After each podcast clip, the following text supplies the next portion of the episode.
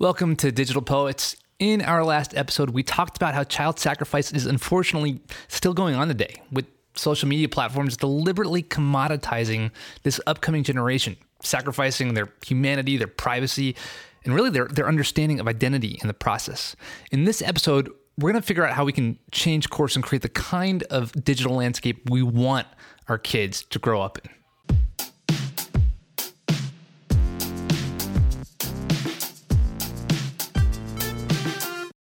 Like this has to be advocated for.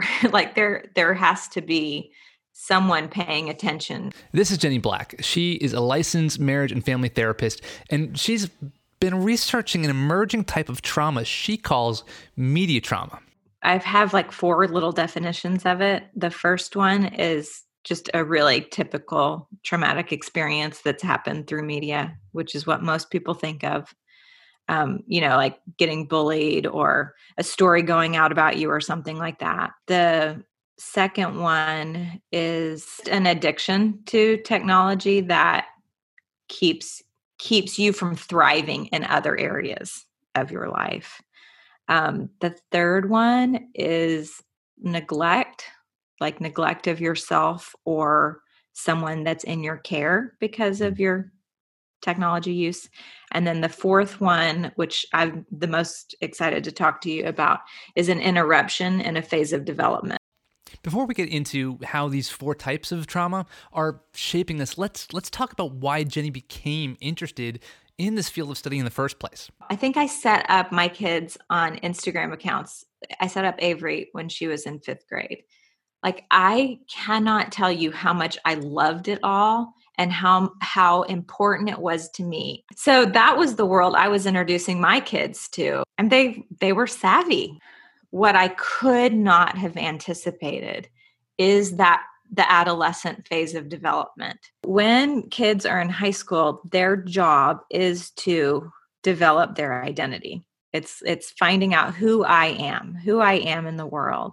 When I talk to students about this, they say their number one hardest thing for them is is the fear of missing out is watching other people live their life and the comparison. Like what do those people have that get them included? This kind of constant studying of is that what you have to look like or what you have how you have to talk to be accepted? And to to be working in an environment that that standards are impossible but the people who do meet those standards can't even keep up with them.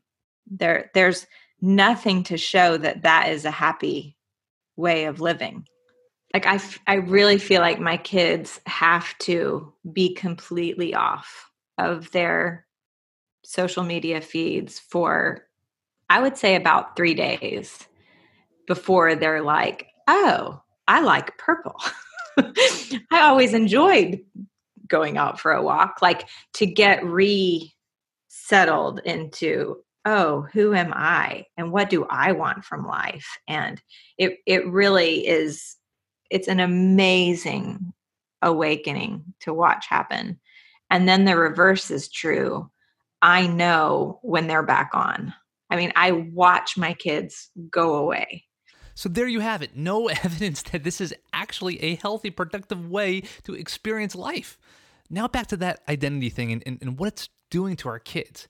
In fact, this identity thing reminds me of what Marshall McLuhan said back in the 70s a few episodes ago. The quest for identity goes along with this bumping into other people in order to get to find out who, who am I, how much power can I exert, how much identity do, can I discover that I possess by simply banging into other people.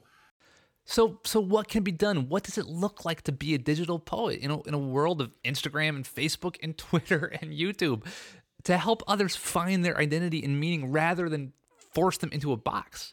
Do we do we abandon these these platforms altogether? Is there hope that these platforms themselves like might change? I ask Jenny. I don't know that the platforms as they exist can change. They're just serving everybody too well. you know if if you are getting your validation or your belonging or um and somebody's getting billions and billions of dollars i just don't think anyone's going to question the system it's just it's so big like there's just this whole stream of things that are just not they're not ethical they don't respect human human needs they're not there for us Okay, so so so maybe the platforms won't change. I guess the question is the real question is, you know, how how do we change the function of social media? Because there's no doubt it can be used for good. I mean, would would the world have known about the death of George Floyd, for example, if someone didn't take a video on their phone and, and share it with, with, with millions of people? But what then? What about the bad stuff? The the validation culture, the lack of privacy, the the child sacrifice. I, I'm hoping and believing in new platforms that are ethical places for people to share what they create. It wouldn't be algorithm based. I think one of the ways um, the ethical technology is defined is that you you pay for what you get and you are paid for what you give. I feel like it will be more more people being willing to take a long time to build up work or to share and, and to share work intentionally. I find it interesting that in order to to to prevent to stop uh, child sacrifice today, we may have to sacrifice something ourselves as as, as sort of the grown-ups in the room of the digital landscape. Jenny, uh, she ended our, our, our time with, with this this story that honestly I haven't been able to get in my head since we we talked. It, it's it's it's really it's reshaped my entire perspective as a creator, as as somebody who makes things. My brother and my sister in law are. Um, he's a musician they have a like they have to write a song every day. Like she does the lyrics and he does the music and like just for the practice. But she was asking me she was like i really want to share these with people but like i don't want to get on social media. And and so she was like what do you think? And i'm like i'm like i knew that she had written these songs based on a book that she'd been reading. Find the author like, why don't you contact the author? Send him your songs. And she was like, okay. So she found his contact information, emailed him, and got an email back from him. And he was just like, I am so touched by this. If she had a social media account, it never would have occurred to her to contact that author. Because you're like, you're just sending things out to the masses, you know, all the time.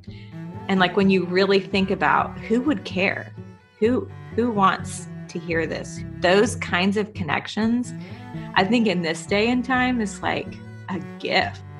So you know, as a Gen Xer slash millennial, uh, kind of in between, I wake up most days sort of with this daunting expectation that I don't know, I'm supposed to like change the world or something, like to make a dent in the universe, as Steve Jobs would say. And, and what I'm what I'm realizing is that social media has sort of this knack for turning that expectation into this anxiety that never really gets satisfied. Like like if i publish this this video for instance on on youtube with the expectation that you know it gets millions of views yeah m- like maybe it, it will but but chances are it, it probably won't. And if i if i have that as the goal in mind then i'm setting myself up for for disappointment.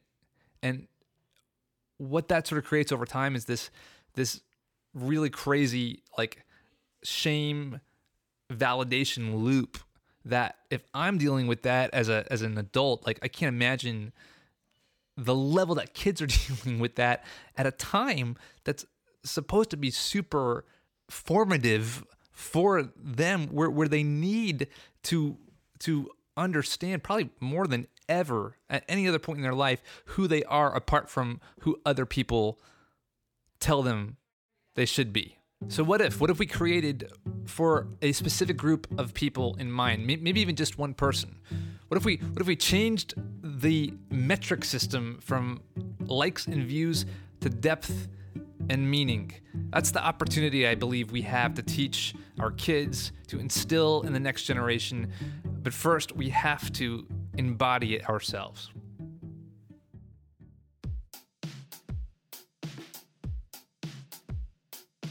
Hey, thanks so much for listening to Digital Poets. To find out more about Ringbeller Studios and how we can help you and your organization create fun and engaging educational content, content that your people enjoy watching and interacting with, uh, which we all know leads to better results go to ringbeller.com slash studio. We've even figured out some ways to produce high quality content during this time where everyone is, is working from home and, and learning from home. So again, that's ringbeller.com slash studio. You can also pick up my book, Get Weird, at getweirdbook.com.